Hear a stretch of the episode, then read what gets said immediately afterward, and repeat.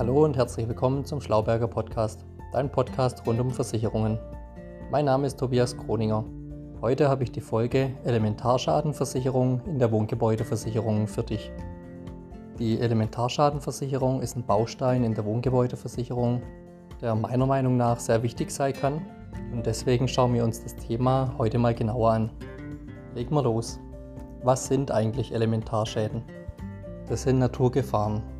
Zu den Naturgefahren zählen zum Beispiel Schäden durch Rückstau.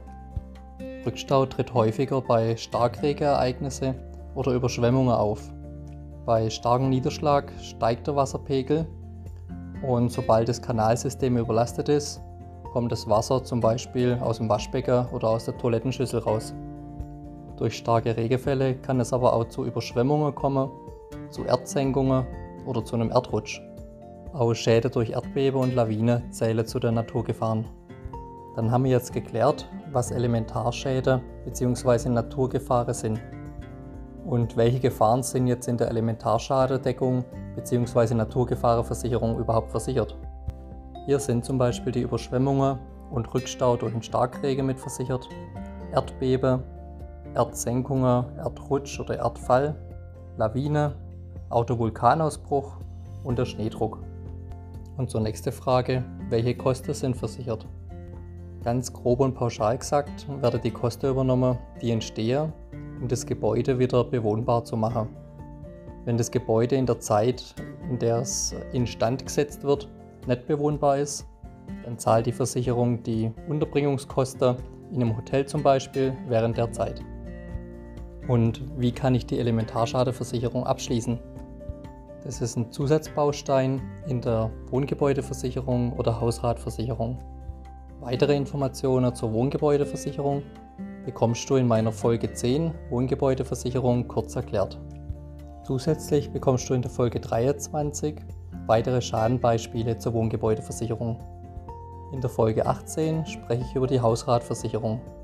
Und in der Folge 22 meiner Podcast-Folgen spreche ich über die Schadenbeispiele einer Hausratversicherung. Und was du dich sicherlich fragst, brauche ich überhaupt eine Elementarschadenversicherung? Das ist eine spannende Frage.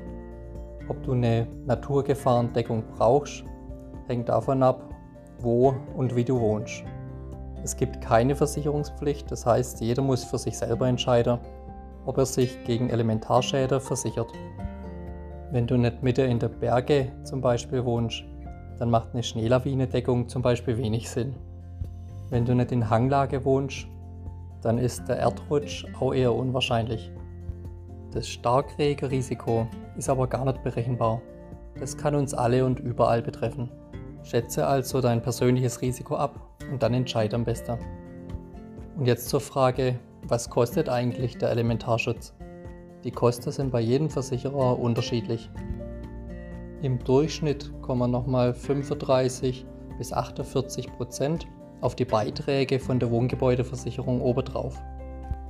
Es kommt auch unter anderem darauf an, ob dein Gebäude in einem Risikogebiet liegt oder nicht. Beim Versicherer wird man in vier Gefahrenklassen eingestuft.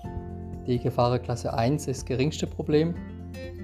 Die Gefahrenklasse 4 kann schon ziemliche Probleme bereiten, weil sie in einem Risikogebiet ist. Die Gefahrenklasse 4 ist also ein Gebiet, in dem mindestens ein Hochwasser in 10 Jahren zu erwarten ist, laut Statistik. Wenn du mich schon länger kennst, weißt du, dass ich gern mit Schadenbeispielen arbeite. Ich bin mir sicher, dass du anhand von den Schadenbeispielen die Thematik noch besser verstehst. Und das ist ja mein oberstes Ziel. Fangen wir mit dem ersten Schadenbeispiel an. Nach tagelangem Schneefall kann das Garagedach die Schneelast nicht mehr tragen.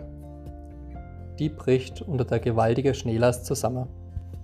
Die Elementarversicherung übernimmt die Kosten der Reparatur vom Schaden. Schadenbeispiel Nummer 2. Durch starke Regenfälle wird das Erdreich aufgeweicht und verursacht das Abrutschen einer Erdlawine. Die bringt das Wohnhaus zum Einsturz und sämtliche Einrichtungsgegenstände werden zerstört. Der Schade wird ersetzt durch die Elementarschadenversicherung. Das dritte Schadenbeispiel. Aufgrund vom starken Regen überflutet das Abwasser aus der Kanalisation einige Teile vom Gebäude und richtet erhebliche Schade an. Der Grund dafür war, dass das Rückstauventil den starke Regenfälle nicht standgehalten hat. Die Kosten werden vom Versicherer ersetzt. Ein weiteres Beispiel. Ein Wohnhaus, das an einem Hang gebaut wurde, wird aufgrund vom Starkregen überflutet. Einige Gebäudebestandteile werden beschädigt und durch die Elementarschadenversicherung übernommen. Die Gebäudebestandteile sind zum Beispiel die eingebaute Heizungsanlage, die fest verlegte Parkettböden und Fliese. Und zur letzten Frage. Wie schaut das Risiko von Elementarschäden in Zukunft aus? Du wirst dir die Antwort schon denken können. Starkregen zum Beispiel wird in Zukunft immer häufiger auftreten. Das belegt jede Statistik und wir müssen sie auch leider hautnah miterleben. Und abschließend habe ich noch einen wichtigen Tipp für dich. Bist du einer von mehr als 6 Millionen Bürger in Deutschland, der mit Heizöl heizt? Dann jetzt bitte nochmal aufpassen. Hier ist eine Gewässerschadehaftpflichtversicherung absolut sinnvoll. Denn falls Öl ausläuft und Erde, Grundwasser, Flüsse oder Seen verseucht werden, kann das für dich als Betreiber der Heizungsanlage sehr kostspielig werden. Und ein weiterer Tipp, bitte lager deine wertvollste Dinge und Unterlagen nicht im Keller. Bei einem Hochwasser oder Überschwemmung zum Beispiel ist alles ziemlich schnell vernichtet. Heb solche Dinge und Unterlagen lieber auf dem Dachboden auf. So, das war's jetzt mit der Podcast-Folge Elementarschadenversicherung, Naturgefahrenversicherung in der Wohngebäudeversicherung, Folge 31. Ich hoffe, dass ich dir das Thema wieder einfach und verständlich rüberbringen konnte und dass du wieder einiges lernen konntest. Wenn die Tipps und Infos wertvoll für dich sind, dann besuch doch einfach meine Website. Du findest sie unter www.vermögensarena.de. Vermögensarena mit OE geschrieben. Unter dem Schlauberger Podcast kannst du dich dann zum Podcast-Newsletter anmelden. Oder folg mir doch einfach auf Spotify.